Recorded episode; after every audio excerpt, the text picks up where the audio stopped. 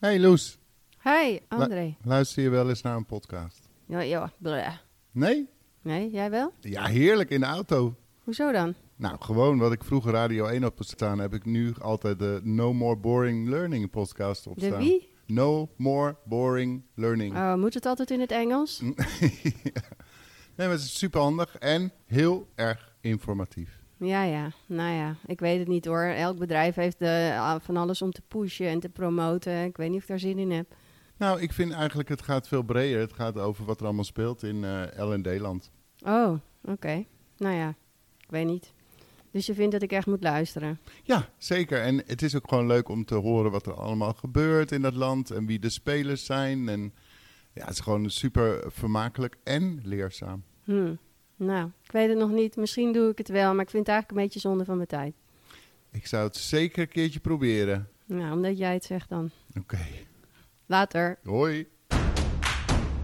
No More Boring Learning by Brain Bakery. Dit is de Brain Bakery podcast.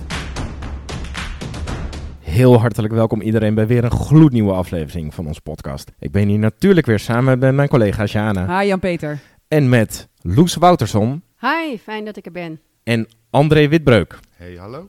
Hi. Loes Wouterson is uh, auteur van diverse romans, winnares van niet zomaar een prijs, maar van de Gouden Kalf.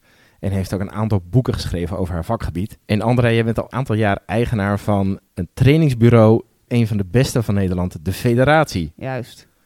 En samen hebben Loes en André, dat is ook waarom jullie hier samen zijn natuurlijk, een boek geschreven, Trainingsacteren, een vak om van te leren. Het standaardwerk voor iedereen die bezig ja, wil zijn met het acteren echt in organisaties en in trainingen. Ja. Heel fijn dat jullie hier zijn. En waarom jullie natuurlijk ook samen zijn, is omdat jullie, volgens mij zijn we al aan dertien edities van jullie uh, vakopleiding voor acteurs in organisaties en bedrijven, de W W L A. Juist.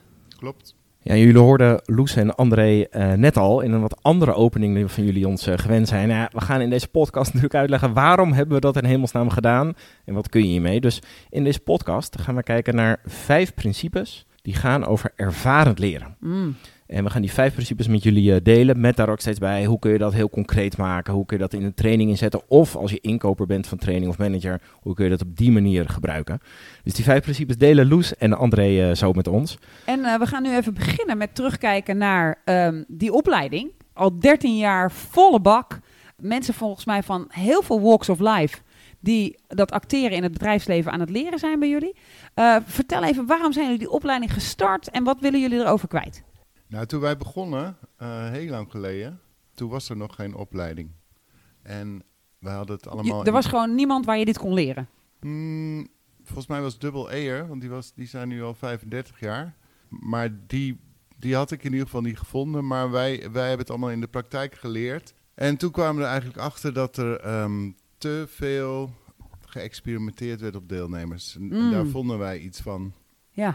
Dus toen... Um, zijn we dit begonnen? Ja, wij wilden heel graag dat mensen, uh, als ze aan het werk gingen, dat ze zich helemaal safe en veilig voelden om dat werk ook te doen. Ik weet nog zelf dat ik begon en in organisaties zat en dacht, ik weet hier helemaal niks van, help. Uh, hoe ga ik dit doen? Hoe verantwoord is dit? Uh, en er viel zoveel over te leren dat wij het belangrijk vonden om dat samen te brengen in één opleiding. Daarom duurt die ook een jaar. Ja. En uh, het is een opleiding waar iedereen in kan instromen. Dat is ook niet bij, el- bij elke opleiding zo. Nee, want, want betekent dit dat het, dat het vroeger, um, voordat we even gaan kijken naar de, de, de mensen die erin uh, stromen, dat vroeger, voordat deze opleiding er was, de meeste mensen die het gingen doen, ofwel dachten ik kan wel een beetje acteren en ik ben een beetje trainer, ofwel een echte klassieke acteursopleiding hadden gedaan? Dat dat eerder de achtergrond was van mensen die acteerden in trainingen? Ja, toen, dus toen wij begonnen, toen was er nog geen opleiding die open was voor iedereen. Mm. Dat was inderdaad, um, de opleiding die er waren, waren alleen voor mensen die afgestudeerd toneelschool hadden gedaan. Ah, okay. uh, dus dat is even de nuancering. En dat vinden wij ook belangrijk, dat uh, uh, het niet alleen heel erg over je spel uh, gaat en hoe groot uh, dat kan zijn, maar dat het veel meer gaat over wie ben je als mens en wat kan jij bijdragen in, uh, in leersituaties. Mooi. En uh, ik onderbrak jou net, Loes. Uh, dus er stromen allerlei soorten mensen met allerlei verschillende achtergronden bij jullie in. Wil je, wil je daar iets over vertellen? Ja, we hebben deelnemers die uh, van eind twintig tot begin zestig uh, zijn. Ja, uh, en zo. dus ja, een heel verschillende achtergrond hebben en van alles uh, met zich meebrengen aan ervaring en uh, ja, opleidingen die ze al hebben gedaan. En ja. daar houden we allemaal rekening mee. Dus we zijn zoveel mogelijk op maat aan het werken. En deelnemers leren daardoor ook ongelooflijk veel van elkaar. Het is natuurlijk veel rijker dan een soort homo- homogene groep. Ja, absoluut. Ja. ja, er wordt heel veel van elkaar geleerd. En uh, ja, er zijn regelmatig mensen die zeggen, nou, ik heb al van allerlei opleidingen gedaan, maar van deze heb ik het meest geleerd. Ja. En dat heeft denk ik te maken met ons topic ook van vandaag, dat ervarend leren, denk ik, hè? Ja, alles wat we doen zetten we onmiddellijk om in actie. Ja, in plaats van eindeloos op een flip, hè, wat ik mezelf veel zie doen als, uh, als trainer. Uh, eerst het model gaan uitleggen en dan er een keer mee oefenen. Hè. Als je heel traditioneel kijkt, uh, openen jullie al met andere manieren. Kunnen jullie iets, iets vertellen over hoe jullie deze podcast hebben geopend? Ja, wat je veel ziet uh, in trainingen is dat er verschillende sentimenten aanwezig zijn in de zaal. Mm. Over hoe mensen aan de start komen. Ja. Uh, we hadden het net in de auto al even over mensen in de zorg bijvoorbeeld die zo uh, al murf, murf zijn geslagen. Dat ze eigenlijk al helemaal geen zin meer hebben in trainingen. Mm. Wat we heel goed snappen. Dus het is denk ik voor iedere trainer wel bekend dat die sentimenten uh, er ook mogen zijn. Ja. Uh, om op die manier de brug te slaan naar... Wie heb je in de zaal? En um, wat denk ik dat veel trainers inderdaad herkennen. Hè? Want, want ik ken ook wel het onderling uh, klagen over deelnemers. Ja, waarom ben je hier? Ja, omdat het verplicht was. Hè, dat. Maar jullie doen daar ook echt iets mee. En, en, en dat was volgens mij de scène waar jullie mee openden. Ja, dat klopt. Ik heb bijvoorbeeld een keer in een situatie gezeten waarin het trainingsbureau opende met een... Uh, Um, interim manager die het woord deed en uh, de groep daar was toen helemaal stil. Mm. En toen heb ik met mijn collega-acteur besloten om ter plekke zo'n openingsscène te improviseren, zodat wij een beetje woorden gaven aan wat mogelijk allemaal door het hoofd ging van die mensen. Mm. En daarna was de hele groep open. En dat is ook heel belangrijk, dat je duidelijk maakt van nou, er mag hierover gesproken worden. Deel alsjeblieft wat je bezighoudt, want anders komen we niet verder. Ja, want dan gaat zo'n presentator lekker allemaal slides vertellen. En iedereen zit een soort braaf te luisteren, maar van t- ondertussen gebeurt er alles van binnen waar niets mee gebeurt. Ja, inderdaad. Ja. En ik denk die onderstroom, dat is precies wat ons leren zo uh, effectief maakt. Dat die er altijd bij betrokken wordt. Goed, dus we weten wat meer van de W W L A-opleiding. Uh, we hebben begrepen waarom we begonnen zijn met de ijsbrekerscène, om ook de onderstroom tastbaar te maken, voelbaar te maken en bespreekbaar te, uh, te maken. En uh, we gaan het nu, deze hele podcast, hebben over ervarend leren.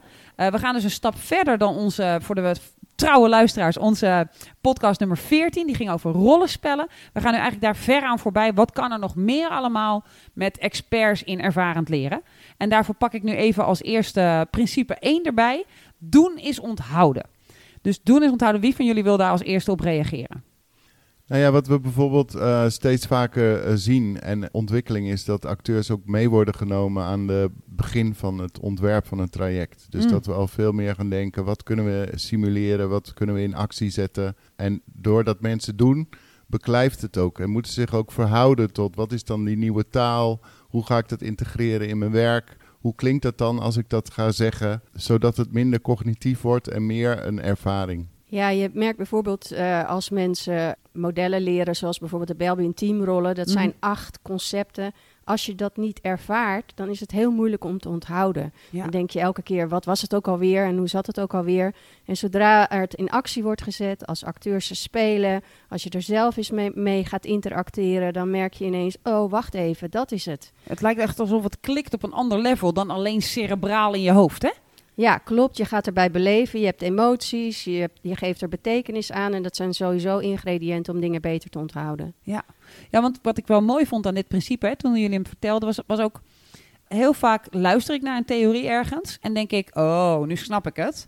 En dan is, lijkt een soort de menselijke, volgens mij niet alleen bij mij, maar de menselijke automatische valkuil. Als ik iets in mijn hoofd snap, dan denk ik dat ik het en toepas en kan en ook alles ervan begrijp. Terwijl ik maar één klein stukje heb aangeraakt. Alleen het begripsstukje. Ja, ik denk dat het vaak een misvatting is dat je, als je het één keer gehoord hebt, dat je het ook kan. Hè? De, kijk naar fietsen, dat moet eindeloos gerepeteerd worden. En daarom denk ik ook vaak dat trainingen waarin gerepeteerd wordt, um, mensen beter voorbereid op de praktijk. Ja, je merkt ook vaak dat als mensen iets nieuws gaan doen, iedereen zegt ik wil graag uh, leren en ik mm-hmm. wil graag uh, uh, openstaan, maar iedereen wil het ook graag in één keer kunnen. Ja. Ja, ja, precies. En dat hele oefenen, dat is voor acteurs iets heel normaals. Je ja. probeert het een keer uit. Hoe klinkt het eigenlijk? Hoe voelt het om dat te doen? Kan ik het ook op een andere manier? Past het nog steeds bij me? Ja. En die hele uh, fijne stijl om, om verschillende dingen uit te proberen, zonder dat het nog consequenties heeft, dat hoort heel erg bij ervarend ja. leren. Ja, de rijkdom van het mogen uitproberen en kijken wat past. En, wat, en misschien ook even af en toe de kant op gaan waarop het niet past. En dan voelen hoe dat dan voelt. En misschien daar ook weer iets nieuws in ontdekken. Ik moest denken toen je hierover begon, dat we ooit eens een keer een hele leuke sessie hebben gehad met jou, heel lang geleden. En toen gingen we over competenties. Uh, ja. Gingen we uh, samen met Kim Koppes, ik mm-hmm. weet niet of je dat nog weet. Toen werden we aangestuurd van, wat is dan bijvoorbeeld resilience? Hè? Als ja. je, uh, en hoe, hoe moest die dat eruit zien? Ja. En dat, dat we het ook te groot mochten spelen. Ja. Of dat, dat ze zeiden, nee, niet zo, zo klantvriendelijk willen we nou ook weer niet zijn. Ja. Dus het was echt uh, superleuk om te doen, maar ook wel effectief dat je als groep bepaalt wat is eigenlijk. Hoe ons, ziet het er ook uit? Hoe, welk, ja. welk level van die competentie willen we nou eigenlijk? Ja, en niet alleen op papier, hè, met woordjes, maar ook met laat het eens even zien en demonstreer het. Ja, ja dat maakt ook daar, in de hersenen veel meer connectie. Sorry, Loes. Ja, nee, daar heb je dus ook echt hele goede acteurs voor nodig om dat te kunnen laten zien. Mm. Zodat zo'n hele groep ernaar kan kijken. Hè, want dat is anders dan in een rollenspelsimulatie. Dan hoef je niet per se zelf in te stappen. Maar je kijkt naar hele ervaren acteurs die voortdurend de volumeknop open of dicht kunnen zetten van nou een beetje meer van dit of een beetje meer van dat. Daarvoor moet je en heel goed weten wat je doet. Je moet het kunnen beleven. Je moet het geloofwaardig kunnen doen. En je Je moet de context heel goed snappen. Ja, en je moet dus als trainer of als degene die het organiseert ook durven om met deze werkvormen te werken. Om, om, dit, om het zo leuk en tastbaar en levend te maken voor je mensen. In plaats van, nou, ik ben de trainer, ik leg het drie keer uit. Ja, ja. Het is ook de route naar implementatie, denk ik. honderd procent. Dat was doen is onthouden. Hartstikke mooi. Laten we doorgaan naar de tweede. De context is beslissend. Ik denk dat ik wel een beetje snap waar het over gaat. En je moet wel iets snappen van het bedrijf waar je in terechtkomt. Is dat, is dat de richting waar ik dit om moet zoeken? Ja, en dat ook leuk vinden en daar affiniteit mee hebben. Hè? Om even, um, ik, ik heb de afgelopen weken met de rioleringsmensen uh, gewerkt die, die rioleringen renoveren. En ik weet nu alles over hoe ze dat doen. En ik vind het ook fascinerend en dat is fijn. Want dan kan je het ook in je training, in je spel veel makkelijker en geloofwaardiger uh, gebruiken. Ja, wat heel erg belangrijk is voor mensen om echt iets te leren, is dat het lijkt. Dat, mm. is dat, uh, dat wat er gebeurt, dat wat er gespeeld wordt, dat wat er wordt neergezet, dat dat heel erg overeenkomt met hun eigen situatie. Je hoeft het niet nooit perfect te doen als acteur. Als er maar een aantal dingen precies lijken, ja. dan gaan de hersenen van mensen dat ook zelf invullen als, uh, oh ja, dat is precies die. Ja. Of, hé, hey, heb je hier gewerkt? Want dat zeggen ze hier ook altijd. Ja. En dat is, heeft ook iets systemisch. Uh, mensen die veel met systemisch werk doen, mm-hmm. die weten dat ook. Dat als je je in een positie zet, je identificeert je helemaal. Dat je dan meer weet dan je uh, bewust hebt geleerd. Precies. Heel bijzonder is dat. Ja. Ja. ja, Hans de Bruin die noemt dat tacit knowledge. Dus ja. dat, zijn, dat is het, het gegeven dat iedereen meer weet dan die eigenlijk denkt. En dat zien we ook altijd in de opleiding. Gedurende die twintig lessen. Dat als mensen zich gaan verdiepen in branches, of ze, z- ze zijn er geweest, of ze spreken mensen, dat ze het veel makkelijker onthouden en eigenlijk veel meer kunnen reproduceren dan ze denken. Ja, dus een van de principes om ervarend leren goed neer te zetten is een soort intappen bij die tacit knowledge, door je goed te ver- verdiepen in het bedrijf of de omstandigheid of de organisatie, een beetje de taal te leren spreken, zodat je er veel meer van snapt, waardoor het veel reëler wordt voor je deelnemers. Ja. ja. Wauw. Goed, principe drie. Belangrijk zijn door jezelf onbelangrijk te maken. Een mooie tegenstelling. Loes? Ja, dat is heel belangrijk voor iedere acteur die in leersituaties werkt. Mm-hmm. Want hoe beter je kan acteren, hoe makkelijker het is om de ander van de vloer te spelen. Mm. En dan kan je intimiderend worden en dat is wat je niet wil. En dan leert ook niemand meer. Dus de kunst is om zo goed ingeleefd en dienstbaar en afgestemd op de ander te spelen. Of je nou in een regiescène speelt, of in spiegeltheater, of in een rollenspelsimulatie. En hoe meer je dat kunt, hoe meer ruimte er voor de ander ontstaat om te leren in de situatie. Mooi. We merken ook vaak bij studenten dat als ze moeten lachen om hun spel, dan zit er subtekst in hun spel. Dus dan spelen ze dat ze iets vinden van het personage. Um, en daar zijn we altijd best scherp op, want we willen niemand voor het hoofd stoten. Dus we willen ook al die verschillende teamrollen en karaktertypes oprecht kunnen spelen. Ja, ik denk om te kijken of ik het begrijp, dat, je, dat ze eigenlijk denken van oké, okay, maar dit is zo'n type manager die ja. daar en daaraan voldoet. Dat vind ik eigenlijk een ongelofelijke bokkelul. Ja. Dus dan gaan ze spelen met, met hun eigen oordeel over de bokkelul erin. Ja. Waardoor die niet meer echt tot leven komt. Dat begrijp je heel goed ah. over de bokkelul. Ja, en iedereen heeft een goede reden om te doen wat hij doet. Dus wat belangrijk is, is dat je elk personage waarmaakt. Ja. Uh, die begrijpt zichzelf, die voelt wat hij voelt. Het, je moet het achteraf ook kunnen uitleggen waarom je deed wat je deed. Ja. Heb je commentaar op je spel, dan kan je dat niet. Dan nee. uh, ben je te eendimensionaal, dan zit je in de projectie. En je moet helemaal naar de identificatie. Ja. Het mooiste compliment vind ik altijd aan het einde van het jaar. Ze zeggen, ik heb geleerd om het oordeel los te laten op mensen waarvan ik eerst jeuk kreeg. Ja. En dat betekent, en dat bedoelen jullie ook met, ik maak mezelf dus onbelangrijk. Eigenlijk door heel hard te werken om begrip te hebben voor het personage dat je neerzet. Ja, je laat zoveel mogelijk van je eigen ideeën over hoe de wereld in elkaar zou moeten zitten los. Ja. Om je vrij te maken en beschikbaar voor elke rol die er maar te spelen valt. Dat is een, als ik dat even mag beoordelen, dat lijkt me een enorme innerlijke kracht. Waar je inderdaad ook flink twintig lessen mee bezig bent. Ja, dat is hard werken en ja. tegelijkertijd word je er ook heel blij van, want het belast je niet meer. Je kunt uh, alle kanten op. Ja. Laten we naar ervarend leren principe vier gaan. Dat is begrijpen dat je niet altijd doet wat je je voorneemt. Ik herhaal deze even voor de lijst, luisteraar die iets koppiger is. Dus begrijpen dat je niet altijd doet wat je je voorneemt. Uh, daar zit nogal wat tussen, Loes. Ja, dat is een heel fascinerend gegeven. Als ik aan jou vraag van, goh, hoe moet je dit of dat aanpakken? Ja. Dan heb je daar een antwoord op. Ja. Uh, als ik dan ga kijken hoe je het echt gaat doen, als ik je vraag, wil je het eens uitproberen? Dan zit daar heel vaak iets tussen. Ja.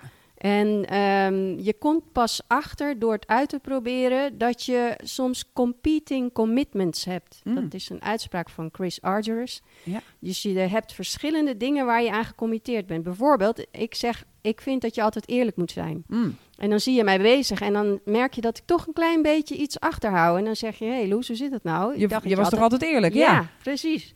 En dan zeg ik, ja, maar in dit geval dacht ik, misschien wordt ze boos of...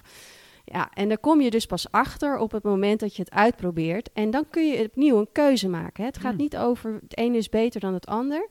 Maar weet dan dat je even iets anders belangrijker maakte. Zodat je veel gerichter kunt gaan leren. Niet leren om altijd eerlijk te zijn. Nee. Maar om in een situatie zoveel mogelijk te voldoen aan wat je zelf vindt dat je resultaat moet zijn. Wauw, ja, mooi.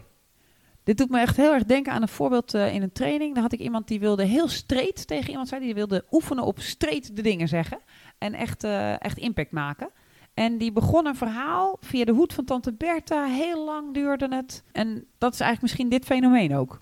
Ja, precies. Dus je begint eraan en onderweg, je zit dan in de simulatie en die voelt zo echt aan. Ja. Ga je doen wat je in de praktijk waarschijnlijk ook steeds doet. Mm-hmm. En dat is een afslag nemen, omdat er in je hoofd gebeurt er van alles terwijl je aan het praten bent. Je ja. denkt, oh maar wacht even, straks gaat ze natuurlijk weer zo reageren. Of straks gaat hij dat weer zeggen. Ja. Er zit heel veel eerdere ervaring in. En die afweging maak je razendsnel zonder dat je het doorhebt. Ja. En door het uit te proberen kun je het stopzetten en even denken van wat maakt nou dat ik dit doe? Ja. En dan kun je veel gerichter iets gaan doen. Soms wijk je dan af van je eerdere voornemen. Ja. Nee, ik ga het helemaal niet ik heel ga niet direct zeggen. Zijn dus. Ja, ja precies. Ja. En dan uh, ga je veel meer tegemoetkomen aan wat je eigenlijk belangrijk vindt. Ja. En dan ben je heel, heel impactvol aan het leren. Gaaf.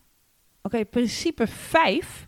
Uit je eigen situatie stappen rondom ervarend leren. Vertel. Ja, soms zit je er zo in dat je het niet meer helemaal helder kan zien. Mm. En dan is het ook fijn om het even door een acteur gespeeld te zien. Zodat je er nog eens even van een beetje een afstand naar kan kijken. En dat geeft je dan ook misschien weer wat ideeën. Of het lucht heel erg op, of je moet heel erg om lachen. Kan van alles zijn. Kun je daar een voorbeeld van geven? Waar, waar kan je dat bijvoorbeeld op inzetten? Nou, bijvoorbeeld in regiescènes, als iemand heel erg conflictmijdend is geweest en je speelt een scène waar iemand ze helemaal uitspreekt zoals hij dat uh, nooit zou doen, uh, dan kan het toch uh, lucht geven. Oké, okay, dus ik, ik zeg het eigenlijk nooit en ik vraag iemand anders, wil jij nou eens eigenlijk echt even ja. totaal uit je plaat gaan over ja. wat ik eigenlijk vind? Ja. En ik kijk daarnaar, dan ervaar ik een soort lucht in mijn longen en ja. misschien zie ik ook wel mogelijkheden waarop ik het op een andere manier toch zelf een beetje zou kunnen. Misschien niet op die manier, maar wel Ja, je ziet een beetje al je gedachten uitgespeeld. Hè, de dingen die je zelf misschien als belemmerend uh, voelt, zie je eens een keer ongegeneerd uitgesproken worden. Mooi. En dan kan het effect ook nog eens meevallen. Ja, ja, ja dat precies. is het grappige. Ja. Ja, ik heb zelf een keer in een training gezeten in de zorg. En uh, mensen moesten uh, met mij... Ik was dan een mevrouw die niet uh, makkelijk geholpen wilde worden met wassen en aankleden. Oké. Okay. En degene die met mij aan het oefenen was, die had op allerlei manieren geprobeerd om dat voor elkaar te krijgen. Maar ik voelde dat ze me lastig vond en, mm. uh, en vervelend. En ja, ze was ook niet echt zichzelf, had ik de indruk in ja. uh, hoe ze het probeerde. Ja. Toen zei ik tegen haar na poging nummer vier... Uh, weet je, um, kijk eens eventjes alleen maar naar mij. Ja. Ik ben zo meteen die mevrouw en ik vertel een verhaal. Uh, en meer hoef je niet te doen. Dus ik heb heel ingeleefd verteld over die mevrouw, uh, dat ik die was. En hoe ik in het zorghuis terecht was gekomen. En wat ik allemaal achter had moeten laten. Ja. En wat het voor mij betekende. Uh, nou, zij zat uh, in de tussentijd uh, met tranen in haar ogen. Maar de rest van de groep ook. Want het raakte hun heel erg mm. weer in hun zorgenhart. Ja. Toen hebben we daarna die situatie nog een keer gedaan. En toen hoefden we echt niks meer aan te wijzen nee. voor haar. Ze had onmiddellijk de toon te pakken. Ze had onmiddellijk verbinding. En ja, en ze voelde weer waarom vanzelf. Ze deed wat ze deed. En ja, ja ging liefde. Dus helemaal ja. niet meer over communicatieskills of wat dan ook. Ja, wauw. Wauw. Ja. Wat een ongelofelijke hoeveelheid aan mogelijkheden, behalve het traditionele rollenspel, mensen. Ik hoor ook een heel aantal termen die gevallen zijn, waarvan misschien sommige luisteraars zeggen, wat is dat? Uh, moeten we die nog even langs? Uh, spiegeltheater hoorde ik en regiescènes. Ja. Kunnen jullie daar iets over zeggen? Wat, wat valt er nog meer allemaal in te zetten, behalve dat uitgekoude en wel waardevolle rollenspel? Ja, de, de, de mogelijkheden zijn eindeloos en er worden ook nog weer steeds nieuwe vormen bedacht. Dat is ook heel leuk. We zijn natuurlijk begonnen met een soort ijsbrekerscène. Je hebt een regiescène waar je als acteurs echt interviews gaat doen en een onwenselijke situatie naspeelt, zodat de zaal je kan regisseren. Eindeloos veel variaties. Maar de zaal regisseert je dan van, je doet eigenlijk iets wat vaak voorkomt in het bedrijf, wat niemand ja. wil. Ja. En dan mag de zaal zeggen, nee, maar je moet het zo doen, je moet het ja. zo doen. En, dat, en ze kunnen je misschien ook wel af en toe de verkeerde kant op, ja. naar een hilarische kant uh, regisseren. Ja. Mijn favoriete scène was ooit dat we, we gingen boekhouders trainen. En uh, die moesten commerciëler worden. Ja, en het waren lekker. En het waren boekhouders die werkten in de landbouw. Dus uh, de rol was dat ik als boer in een overal mijn klompen uitdeed in de hal. En dan de doos met bonnetjes aan Anja gaf. Juist. En dan zei ik, zo Anja, de doos, tot volgend jaar. En dat was de scène. En dan moest Anja dus worden geregisseerd. Hoe kan ze contact maken met die ondernemer? Hoe kan ze doorvragen over waar gaat de zaak naartoe als het met pensioen gaat? Ja. Dus het was, uh, ja, het was ontzettend grappig, maar ook leerzaam voor hun. Van hoe maak ik nu contact met zo'n man en sluit ik aan op wat er bij hem leeft? En, en ook veilig, want ze hoefde niet om de beurt naar voren om het maar even te doen met die boer. Maar ze konden vanaf een afstandje meekijken, grinniken, maar ook misschien wel van binnen voelen. Oh, dit doet die boer echt, precies. Wat nu? Ja. Ja. Mooi, mooi. Dus de lach zat in de herkenning. Ja, ja, en soms kun je als acteur uh, door iets voor te spelen, door uh, ergens woorden aan te geven, door het eventjes te laten zien, iemand ook op gang helpen. Mensen zijn soms gegeneerd om ander gedrag uit te proberen. En als je het als acteur eens eventjes heel overtuigend en uitbundig doet, dan kun je ook uitnodigen om daar gewoon eens in mee te doen. En dat op die manier ook een beetje te ervaren. Je helpt dus een beetje om naar de hele groep de code te zetten van jongens, dit is niet raar, dit is gewoon, hè, uh, laten we dit kan eens uitproberen. Ja, zo kan ja. het ook, ja. Ja. En spiegeltheater misschien nog wel leuk. Ja. Uh, zetten we veel in als er veel is gebeurd in de organisatie. Mm. Dus bijvoorbeeld een fusie waar je je, je eigen merk opeens niet meer mag voeren. Je mag ja. je eigen stropdas niet meer om. Je mag je bekertje met je... Met ander je logo moet er op dat bekertje. Mag ja. niet meer.